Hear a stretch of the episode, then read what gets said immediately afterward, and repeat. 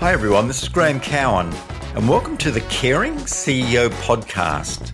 We created this podcast because we believe that every leader's number one priority is to build a more caring and resilient team who enjoys growing together.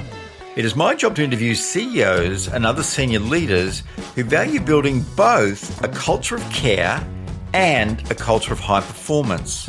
I'm very keen to understand how they do this, and I'm sure there'll be lots of insights and tips for anyone who wants to build a high performing team.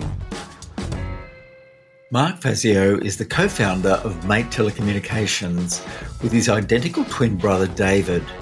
Their desks are side by side and they have a lot of fun swapping desks to confuse their teammates. Mate is the exact opposite of a giant faceless telecommunications company.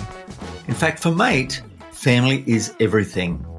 This strong focus on family has driven Mate's consistently local, Australian focused customer service centered business. They now employ 70 plus people 19 of whom are actually family, and they have a their auntie come in each day to prepare a home cooked meal. Impressively, in 2021, they've won CanStar's Most Satisfied NBN Customers Award and Customer Service Team of the Year. They had an average service rating of 4.5 out of 5, coming from over 2,000 customer reviews. They've driven this customer success to every employee being able to solve a customer's query or problem, and they don't have to transfer them to someone else. Doesn't that sound great?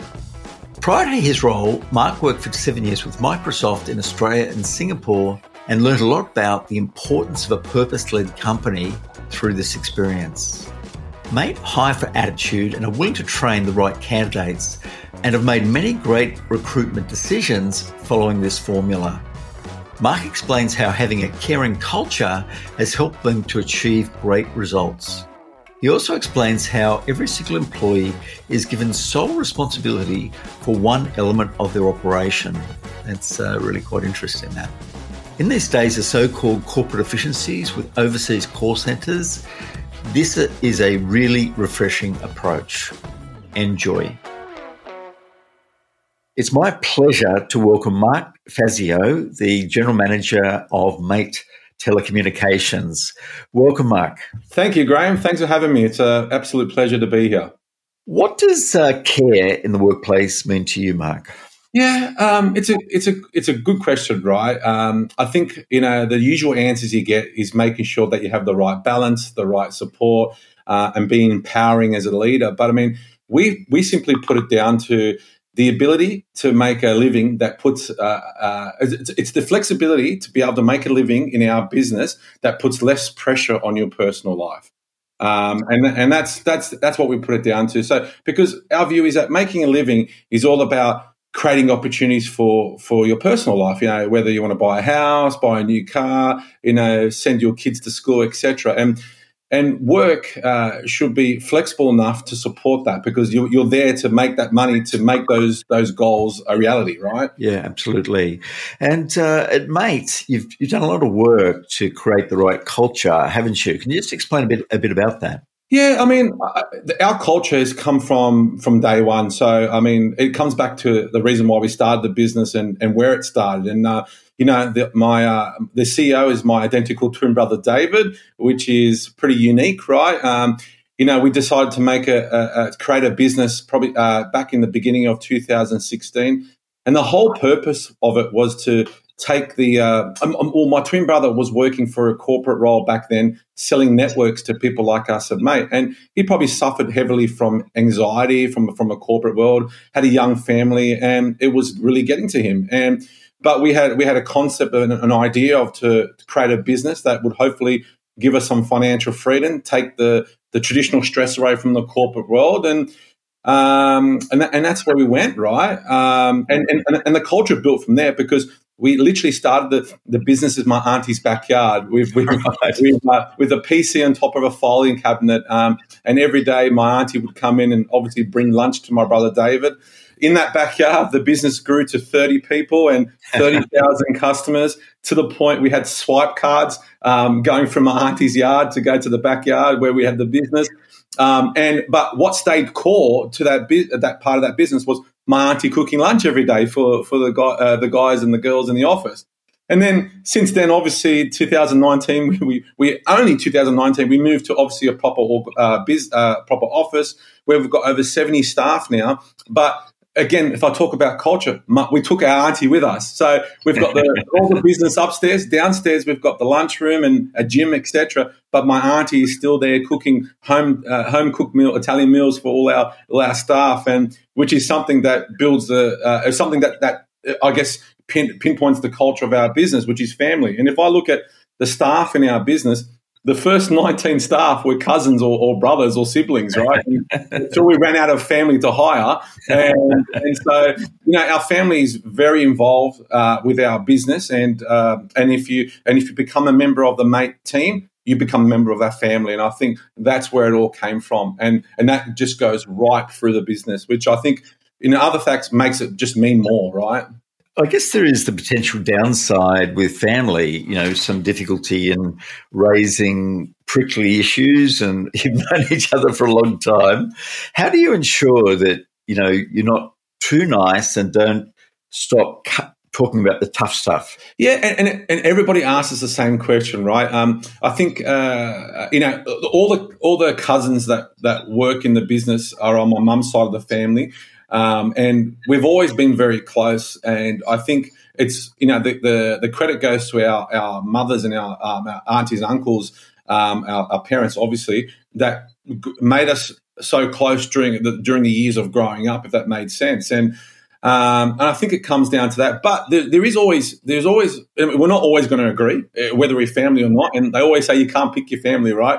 Um, but I mean, I, I, think in our business we're very structured and and very planned, and I think that's what allows us to win. So no one overlaps. If you look at the the executive team, we've got somebody who owns the the the tech and and legal side of things, and uh, and that doesn't overlap with somebody who also owns operations, commercials, finance, and sales and marketing, which is what I do. And I think we're we're we're very structured and, and very um, listed of who does what, and and we don't overlap. We always got our opinions, but um, we all, we always trust each other with um, with the parts that we own of the business. And I think the type of trust that you can't get, uh, the type of trust that you get with family is second to none, right? Uh, and so I think you, the trust is built from the day we were born, uh, and now we're just in business together and we're trusting each other in different ways. And, and so the trust doesn't go away. It's just we're just trusting them with new and uh, bigger things, if that makes sense. You had a, uh, a, corporate career before you know being involved in this business. Can you just give people a, a bit of a quick overview about how what you did, which led you to starting Mates? Yeah, uh, I mean, I think I can talk about every job, but I, I think uh, the the biggest opportunity I had was back in 2004. Um, I worked as a um, customer service manager for uh, a VoIP company called Engin. Um, and at that time, um, Engin was the first consumer VoIP offering in the in the Australian market. So we literally um, produced a what they call a voice box that we put on retail shelves for consumers to take home and make calls via the internet and to get the savings that went along with that and that was very ahead of its time. The only thing that was around at that time was Skype, uh, which was peer to peer, right? It wasn't it wasn't um, picking up the phone and making a call, and and at that time uh, it was a brand new business, and um, and as a guy named Matt Farmer, who's now the head of retail at TP Link, um, he he was our sales manager at that time, and he said to me, "Do you want to be the account manager of Dick Smith?" Um, and and all those people, and I said, I've not got the hell. I've got no clue what you're talking about. Um, but but I like talking to people, and I mean I'm, I'm, up for doing something else. So he gave me this crack. Um, he, uh, he knew what I what I knew in knowledge and and support and um, nurturing relationships. Um, he I would get I would I would I would get back in the the other side of things that were required, and he gave me the biggest opportunity, and I took it and I went for it. Right, and and then lo and behold, you know, it got me to, you know, I worked at um, BlackBerry and um, 20th Century Fox, and then landed probably my my best eight years of my corporate life in Microsoft, where I, you know, I took on products like Xbox and Surface tablets, and you know, I took on an Asia-based role. So I moved to Singapore and managed um, uh, product categories across and marketing categories across Asia, across different countries, and yeah, I mean, uh, if, if you talk about one point that got me to where I am, that's the uh, Matt Farmer, and he probably listened to this, giving me the opportunity to take on a a, uh, a national account at probably 23, uh, three years, 23 years old without any experience. And I, just thought this is my opportunity to, to create my career. Yeah, I, I have a, a, similar experience. I work with a division of Pfizer, and um, the guy who was the managing director of that business, Jack Komani, you know, he promoted me to marketing manager, and uh, I thought, "Oh God, can I do this?" And but then I thought, well, if he thinks I can do it, maybe I can. Yeah, and uh, I, I do love that as a as a leadership strategy to treat people one step above what they already are, and uh, they grow into it. They really do. Yeah, and, and if I if I talk about that a little bit, so um, in in my team at Mate, so I mean, I, I ultimately we do everybody does a bit of everything, but the part that I own is sales and marketing, and and the, the, the day I decided to move back from Singapore, because everything I did on mate was on the weekends before I moved back from Singapore. Right?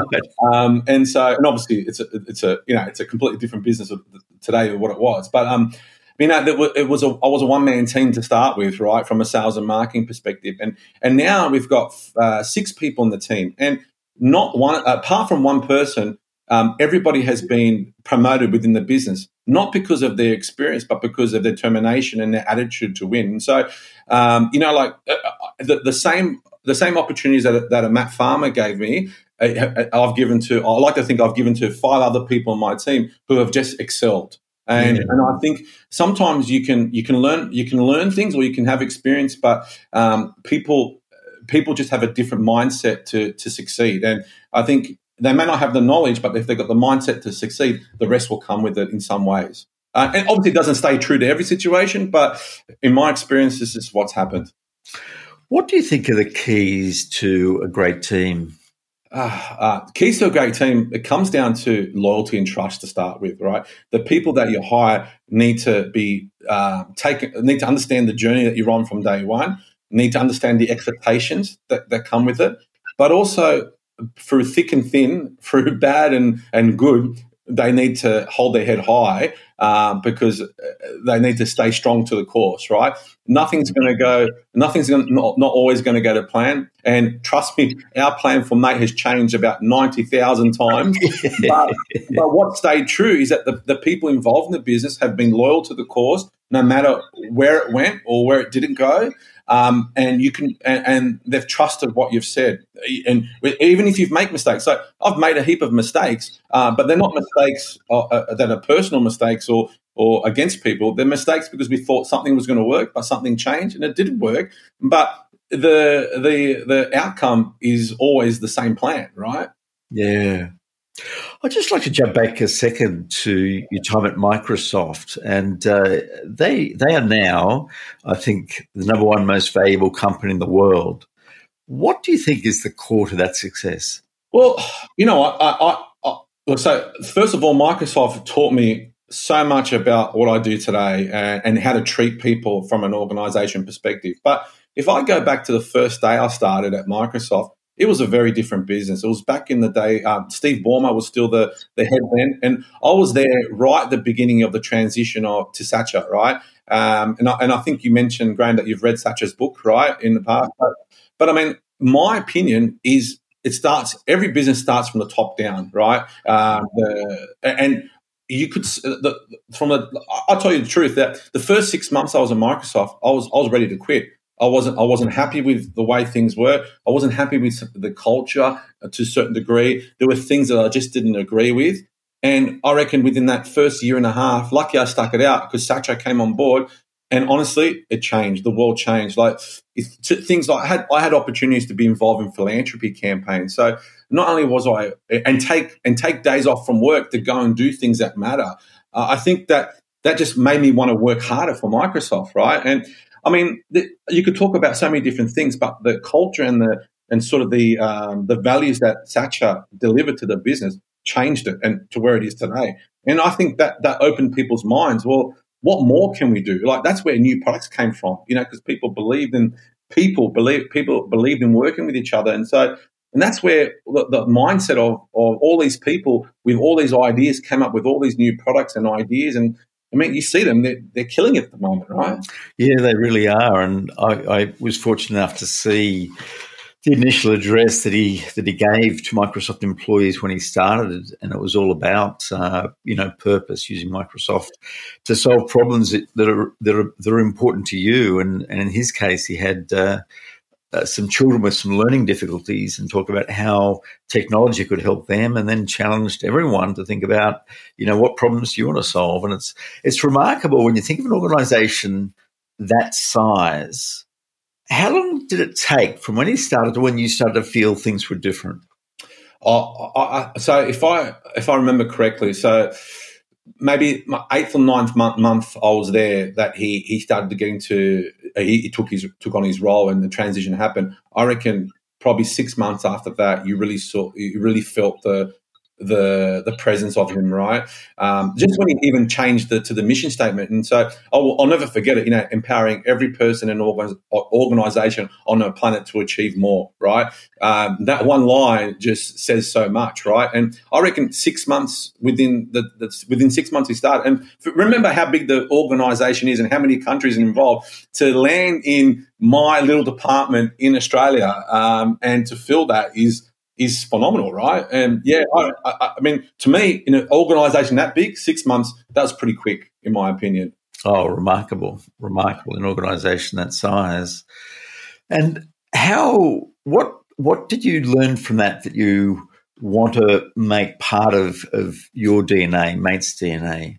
Oh, that you have no business about the right people, or you, you have no you have no successful business unless the the people in the business believe in what you're trying to achieve um, and and believe in the journey that you're going on.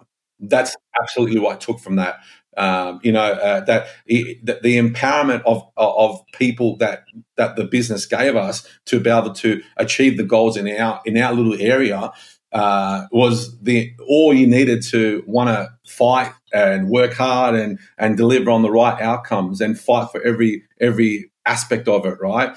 That's, I mean, if I take one thing, that's what I took out of it. Um, and I feel like I've always had that because I've come from an Italian family that where my parents migrated from Italy with nothing, uh, without speaking a word of English, learnt a trade, learnt English, you know, worked their bums off six days a week with four boys, and we ate a lot, right?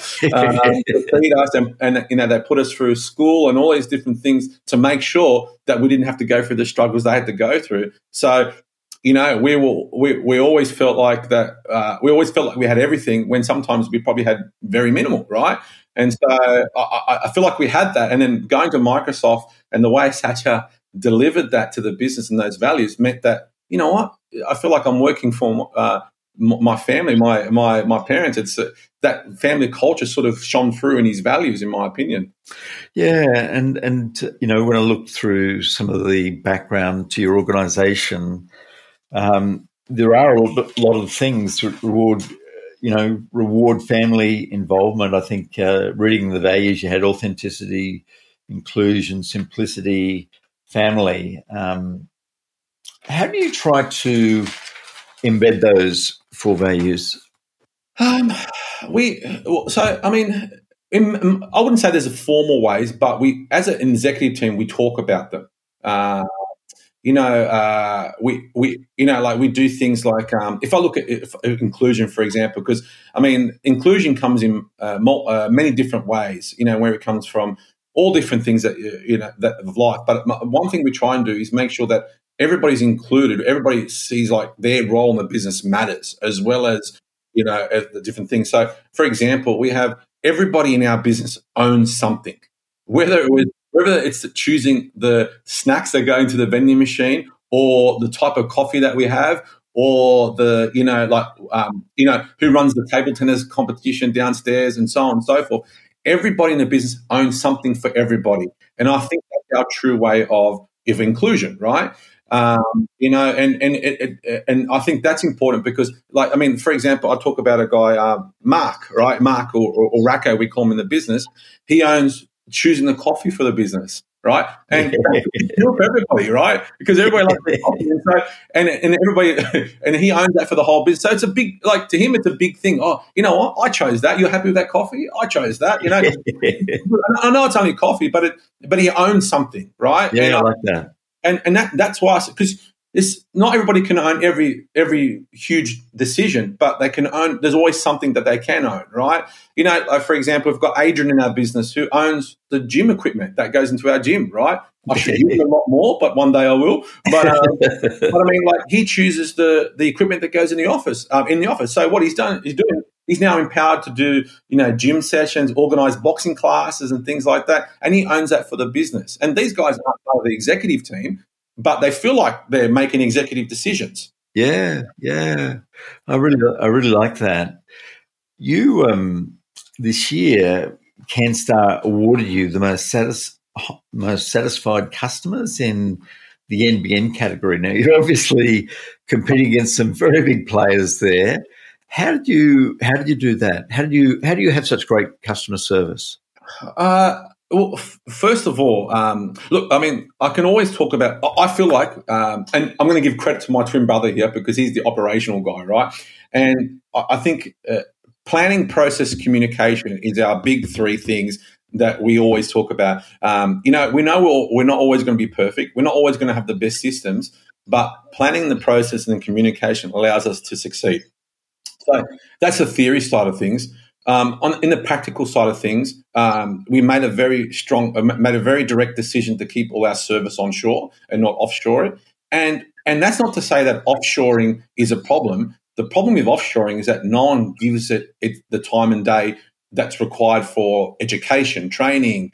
Um, you know, you can't build your team to, to, have the same sort of feeling as you do in in your office. And and the people when you offshore it, you're trying to communicate things that uh, that the people communicate communicating don't actually understand what they're communicating because they've never experienced it, right? Yeah. And so from a, from a service point of view, I think um, keeping it onshore is a big thing as well. Um, but the other thing as well, we made sure that everybody is a one stop shop, right? So we've, we've gone away with um, uh, we've gone away with oh, this is, uh, I'll transfer you to sales or I transfer you to here or wherever it is, right? With everybody should be able to do everything, and and we're very uh, and and obviously that takes time for people to learn when they come into the business. But the one stop shop means that call make one call, that person could connect your NBN You know, if you've got have, have a challenge, we can book a technician to go out. They can sell you a new mobile phone. They can fix your phone um, and all those different things. And I think that just gives a lot of confidence to our customer that every time they ring, every person they speak to they're going to get all the answers they need without being chopped and changed and sent around. Um, and then, and then also on, on, on top of that, um, consistency is key. And we, have put a lot of AI technology into our business that sort of looks at all. Um, it takes all the audio files of our calls and spits them into, you know, like word word clouds and things like like that to understand what we're saying, when we're saying them, and why and it allows our education team to make sure that we're we're uh, making sure we fix things or or change things based on sentiment scores and things like that. I mean, there's a lot of detail there, but I mean, I think first and foremost, it's the it's the theory, process planning, uh, planning, process communication. It's onshoring. It's uh, and it's the in the systems that we have. And uh, I can just see how having just speaking to one person would be, you know, a huge win for customers. Like we've all been on bank things, and you get to a certain stage and think, oh, we've got to, now got to transfer. You think, oh my god, here we go again. yeah. And you get, yeah. you get the music, and you think, oh, here we go, we're going to start all over again. So that is a huge, um, a huge benefit, but it, it must lead to your services costing more and the need to charge more. And you, you find that um, in most situations, cus- customers are very happy to do that. Yeah, and, and look, the good thing is that we don't charge more. We're we're, we're not the cheapest, but we're not the most expensive as well, right? Okay. Um, and mm. so so we're right in the middle. Um, and I think, uh, and, and if you bundle mobile with internet, we we do become the cheapest internet in the market, right? And so um, and, and so our, our business is a scale business, right? Um, we, where, we, where we get the reward is on number of customers, not individual customers. So sure, margins are low, right? But um, but we know that um, we don't we don't get as many. My opinion is, if I know from the industry, we get half the amount of calls that other businesses would get because we fix things the first time and our systems allow things not to break in certain ways. And so, so I mean, our, our, our process allows us to keep that sort of margin model with the prices that we have and with the with the you know the one stop shop service that we offer. Um, don't get me wrong; it's a balance every day, right? Um, but I mean, uh, I, I just think you've got to if you do things better the first time, then they won't come back at you, right? Definitely, definitely.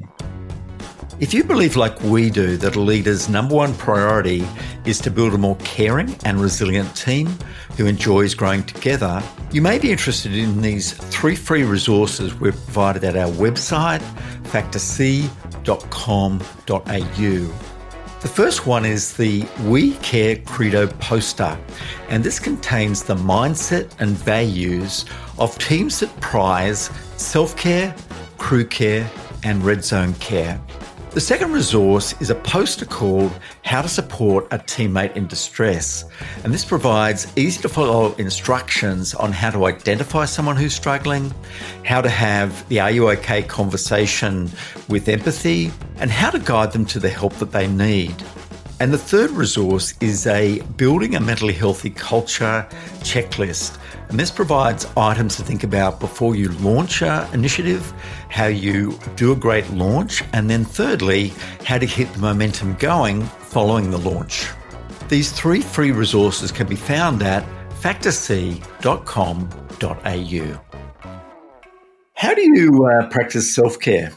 For me, I'm a planner, right? I think planning allows me to put blocks of things I need to do in my life, whether it be, I like to call it personal uh, life admin, right? Outside of work, there's life admin. That's, you know, going to the shops or paying the bills or trying to go to the gym or, or going to see something that you want to see, right? Um, but I'm a planner. So, I mean, my calendar is my life. Uh, people go, you know, can't you be spontaneous? But Oh, my, my view is that from if I plan myself, I know from six till midnight that I can't be spontaneous because I've got nothing to worry about. I can sit and watch a TV show, or I can you know go uh, go and visit the family, or or whatever it is. And so, my the way it works for me is that I, I plan it, and I I know that at a certain time um, I can do whatever the hell I want to do because I've got no uh, business or personal commitments. And so that's how I do it, right? And it seems to work for me. And don't get me wrong, you always, you probably don't always stay true to what you do, but um, that's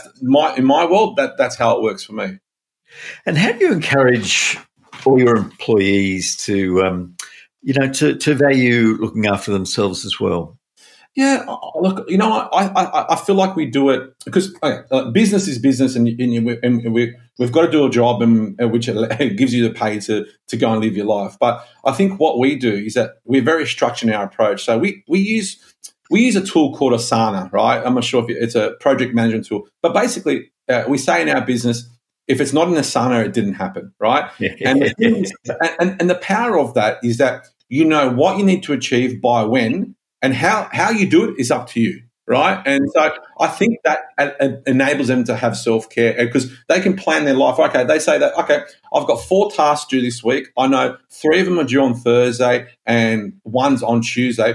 I've got time on wednesday to i don't know start at 10 and go to the gym uh, later and have a bit of a sleep in because maybe i'll work late that night or take my kids to school because i can make it this day and so on and so forth and i say the way we encourage it is that the, the, so the way we do it is that let's plan properly, know what you need to do by when, and however you do it is is, is up to you, and that's your life and, and and how you achieve it. And I think what that does is that okay, well, how do you fit in the things that matter to your life outside of work to achieve the goals you need to hit inside of work? And I think that, my opinion, that works, and and I think and I think the team love it, right?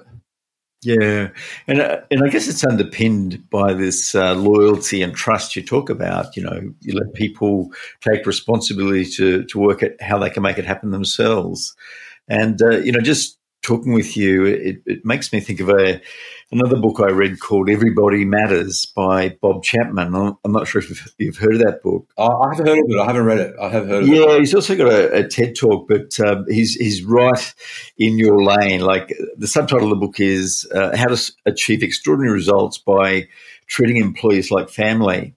And he's in the manufacturing business in the US, which has, you know, just been hammered but they're just doing so well and because they really invite people to contribute. When they take over a new business they say we're not doing any retrenchments. Tell us what, what you've been saying we should be doing for the last six months and we'll do it you know?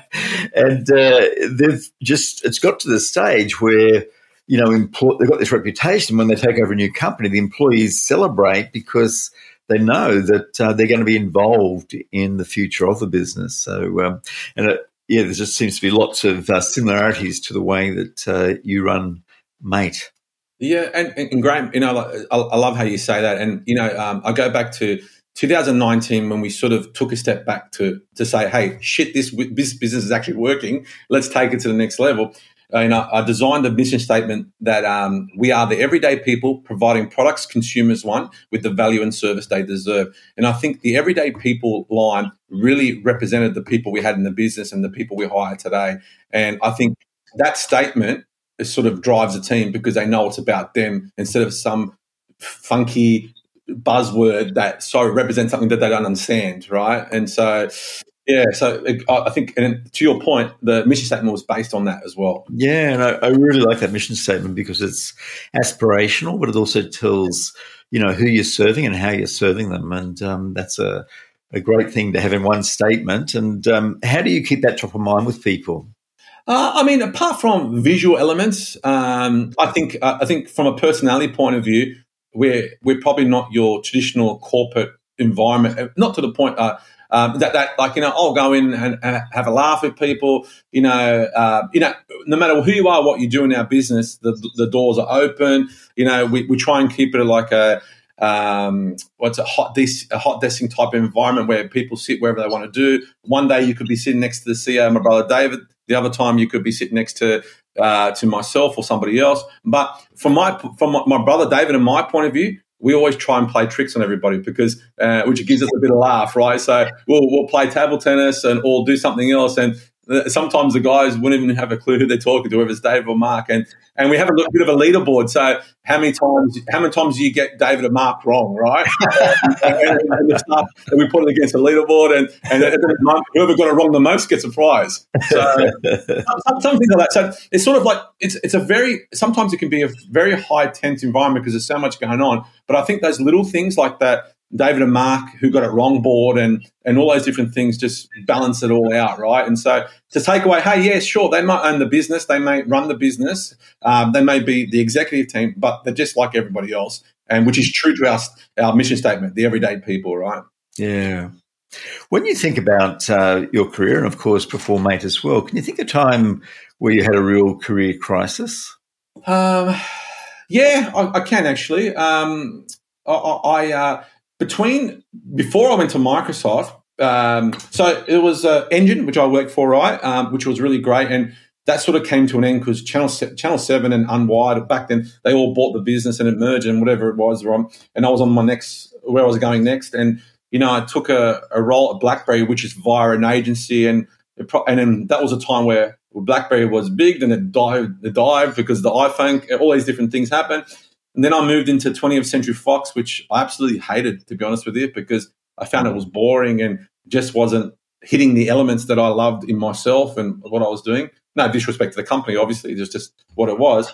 And and then I, I, I sort of it was the first time I had two jobs in the space of what two two years or two and a half years. And I thought, shit, what the hell am I doing? Like, where am I going? What am I trying to achieve? Right? And I said, this is not like me. I'm a planner, you know, like uh, I, I, I, plan things, I save, I, I, do what I need to do, and I know what's going on. And these these two and a half, three years, I felt like I was always in limbo, doing jobs that probably I didn't even like, or I didn't know what, what the purpose was, and and that was really it, right? And and then I um I thought, okay, then and that that was that was my that was my big time where I thought I didn't know what the hell was going on and what I should be doing, and and then, like, I came across this role at Microsoft, and again, I just applied for it because I thought, oh, Microsoft's tech, it's a big company. Let's see what I can do. I probably didn't think uh, that. Again, I thought it was just another another another job to have because I wasn't happy where I was. But I came across a lady named Nicole Robinson, who's still there now, and she gave me purpose in the interview. Right? She said, she said, Microsoft, uh, Microsoft is is this is your job, but this is what you can do, right? And she spoke about if you you could do this, you could do that, you could get into product management, you can get in here, you could move overseas. And she she gave me a career path in the first thirty minutes of an of an interview, let alone being the job. And it just it, uh, honestly, from the f- first thirty seconds, it gave me purpose and. Uh, and that and that fixed all my challenges, right? That half an hour conversation fixed all the challenges I had in the three years before.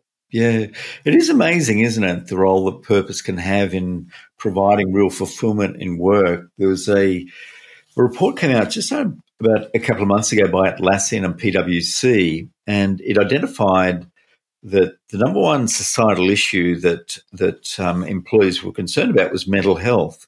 It even became ahead of access to healthcare and to um, and, and cost of living. So, and what they also found that on average, the um, 54% of employees were engaged in their work. But if their company was addressing some of these societal issues, that uh, engagement went up to 89%. You know, knowing their company isn't just about making a dollar, it's about helping to change the world and make the world a bit better as well. And um, and that is what I, you know, also think is this this purpose um, isn't just nice to have. I think it's really critical to negotiate tough times. Yeah, absolutely, Graham. And let me give you an example and uh, of our business, right? And um, I, I, do it because I'm very, I, I, want, to talk about it because I'm very proud of it. But I mean, if I look at uh, Mark or, or Racco, we call him in our business, he he was a foreman, you know, a tradesman, uh, tradesman worker, and he, um, you know, he busted his back, his knees. He was, you know, in his what early thirties, young family, and couldn't go back to the trade that he was in, right? And because he couldn't physically do it. And, and he came into our business, you know, looking for a job and m- nearly in tears saying, listen, I've got no experience and I, and I've come from a, from a trading background, but I know, like I like tech. I, I can talk to people. If you give me a chance, um, you know, I'll make a difference. And now he heads up our customer service technical team. He's the he's a leader, and he may have tats and, and all these different things, but he's one of the most important people we have in our business today. And he, he wouldn't be the traditional corporate person, but he's one of the best people uh, at the job that he does, and everybody loves him. He, he delivers family first uh, values. He, he's the most helpful guy. He's hands on all these different things that really say a lot about his personality. Um, and all we did was give him a chance, and now he's he's one of the biggest differences why, of why our business is successful. Um, and yeah, and I love that approach, which I've also read about some of the in some of your articles about. You know, you hire for attitude and values, and can then train people. I was a recruiter for 15 years, and it always used to frustrate me so much that people looking for exact backgrounds, exact skills that would be right for that. Because as you've already highlighted, you can train people, but you can't change attitudes, you can't change values. And if if they're driven, if they want to make a difference, um, you know that's that's the key element. It really is. Yeah, absolutely. And and, and my opinion, and you, you can tell a lot about people's attitude and motivation within the first 15 minutes of talking to them, right? You know, the, the, the question I ask, you know, in interviews that tell me about you. What do you like to do? And if they can't talk passionately about the things that they like to do, then you know there's not a lot of motivation there, right? Um, to do the things that maybe you don't want to do, which is work, right? Um, uh, and so, I, I, yeah, so true. And yeah, and then having mul- having multiples of those people just inspires people around you as well, right? Yeah, yeah, it does. Uh, and and when you're on that mission, and people are encouraged to try new things, you know, one of the things that I've seen in the last two years, in particular, is the increase in the concept of of team psychological safety. And what that means is that people can be themselves, they can be authentic, but they can take moderate risks. They're encouraged to take moderate risks, to try new things. Um, and if it doesn't work out, you learn from it. Someone doesn't get crucified. And it sounds like that's, you know, an important element in, in terms of how you run the business as well. Yeah, yeah, we do. And, and and so one thing we really encourage is that is everything every time we hire for a job, it's internal first, no matter what it is, right? Because we want to make sure that everybody has everybody uh, have done the, the hard yards, have the opportunity to do something first. And to your point, we give everybody sort of a buddy system. So what what is one role that you want to learn in the business that you have no clue about today, but you're interested in, right? You know, um, whether it be finance, whether it be sales and marketing, whether it be channel sales or whatever it is. And we, and every week, everybody has the opportunity to at least spend one hour in that division to understand what they do and how they do it to see if they ever want to want to do it. Right? Um, you know, uh, one thing that we've probably haven't done properly from the start, but that we're doing properly now is doing that formal structure around the career progression, right? And that comes down to one because 19 of the family started, so it was your cousins that you're dealing with, right? and then you're in my auntie's backyard, and then you're just, and as a small business, you put band aids in place, and then you realize, shit, this thing just actually worked, and we didn't even realize. And, and now, now, now we've now we've got 70 something people, and we, we need to we need to sort it out, make sure they they've got a career plan because we're only we're only planning to grow again, and we need to work out okay, what's succession plan? Who's going to come in here? and When are we going to do that? Do we know enough about them? All these different things, right? Yeah, very very much so. What uh, do you think your team would nominate as your number one strength? Um, I think they would nominate uh, my number one strength as communication. Um, I think I'm an open book. Um, I would say communication, um, and I'm well planned. Those, and I think uh, that's what they would say about me. I mean, that's from a, from that's from a that's from a uh, a, uh, a, work perspective. I think from a personal perspective, uh, that would call me very empathetic, right? Uh, uh, I, I I always want to find out about somebody before I find out what they can do.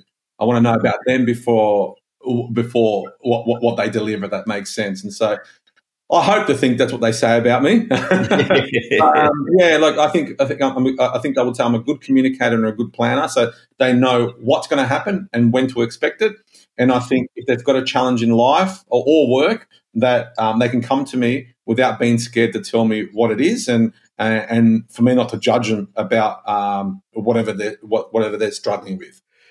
You mentioned previously about uh, Microsoft that that um, you were involved in philanthropy there. What, what was that? What, what, what were you passionate about there? Yeah, yeah. I mean, like it all it all it all took place when I when I moved to Singapore and I was working for Microsoft in Singapore. I had the opportunity to um, to go and um, you know, fix up orphanages in. Um, so I spent a lot of time in um, um, in Vietnam in um, in orphanages uh, where. I was mm-hmm. in, uh, you know, dealing with kids that obviously were abandoned, and we spent time, you know, playing with the kids, painting their rooms, buying them new, you know, beds and toys and things like that. And it was just uh, that's and, and, you know creating you know um, buying them food, uh, supporting them with technology to learn and educate and stuff like that.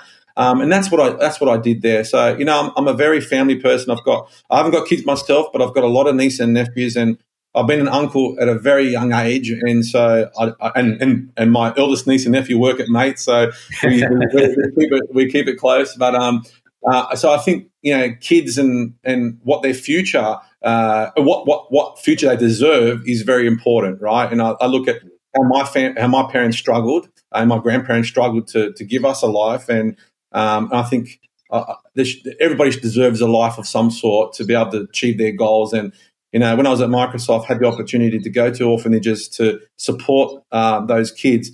I think it was a no-brainer, and it just gives you so much more purpose in life. Yeah. yeah. Especially in technology, like you know, you look at Satya Nadella. His goal is to empower people with technology, and just going there allowed them to communicate with with family, it allowed them to to educate when they had no opportunity of an education. that made sense. Um, you know, online courses, you name it. They were able to have an education from a simple PC without having the money or the ability to go out and, and go to school, right? Yeah. And so that's that's the power of it. Can you think of a time in the last uh, year or two we've been concerned about someone and you've asked them, "Are you okay?" Yeah, I have. Yeah, I have. Uh, somebody in my team you know, you know, you, when you work, I mean, you spend most of your time at work, right? Let's be honest, right? Um, and hopefully now you, you, you, might be doing work, but hopefully you, you got the flexibility of working from home and things like that. So you get close and, and understand how the people you manage um, act and how they feel. And I think it's quite easy to tell one day or, or over a couple of days that where they're, they're just not themselves, right?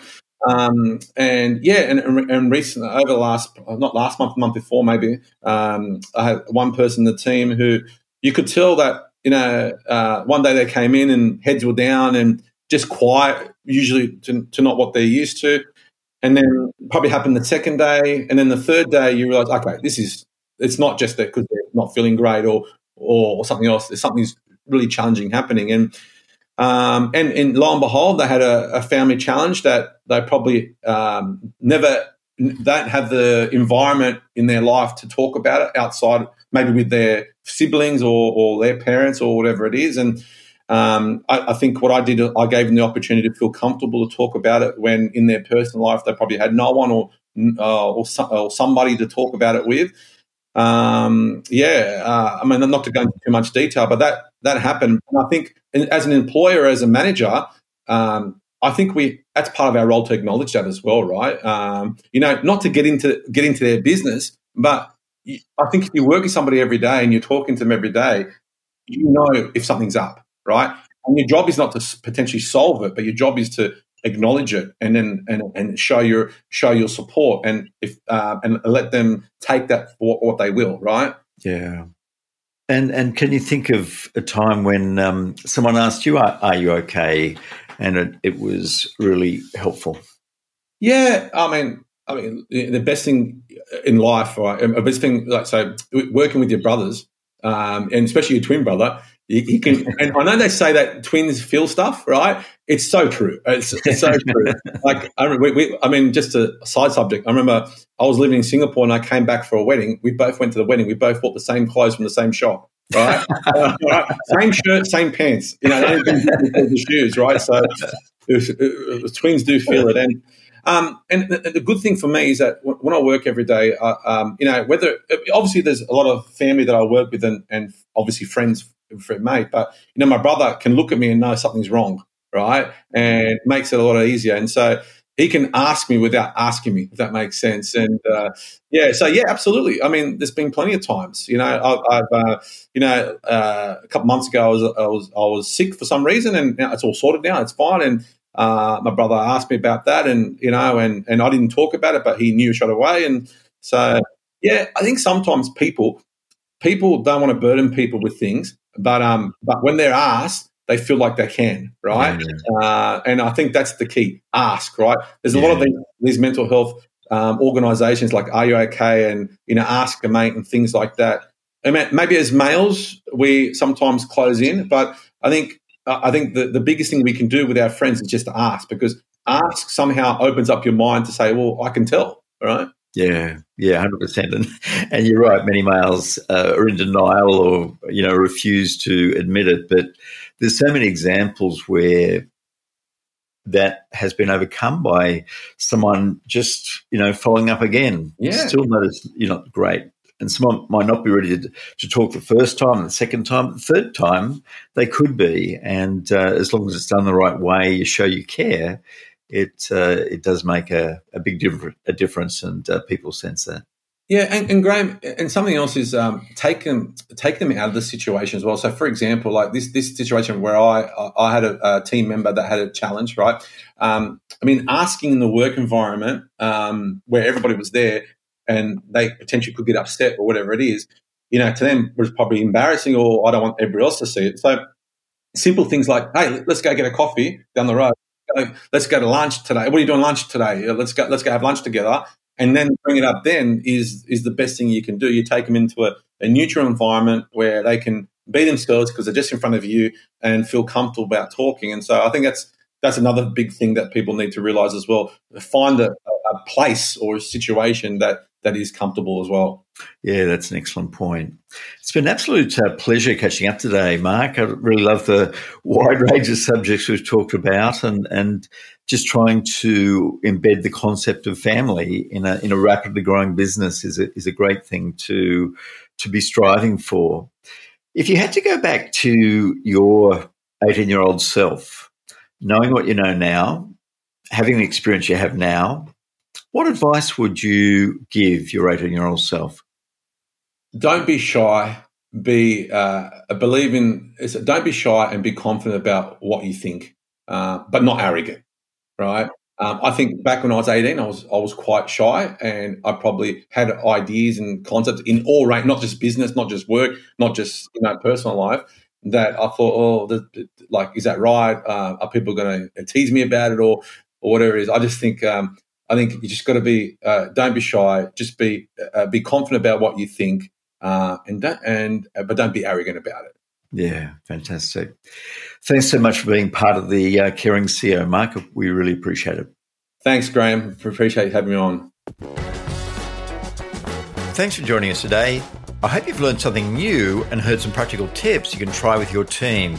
If you enjoyed this interview today, please rate us on iTunes, Spotify, or your favourite podcast platform.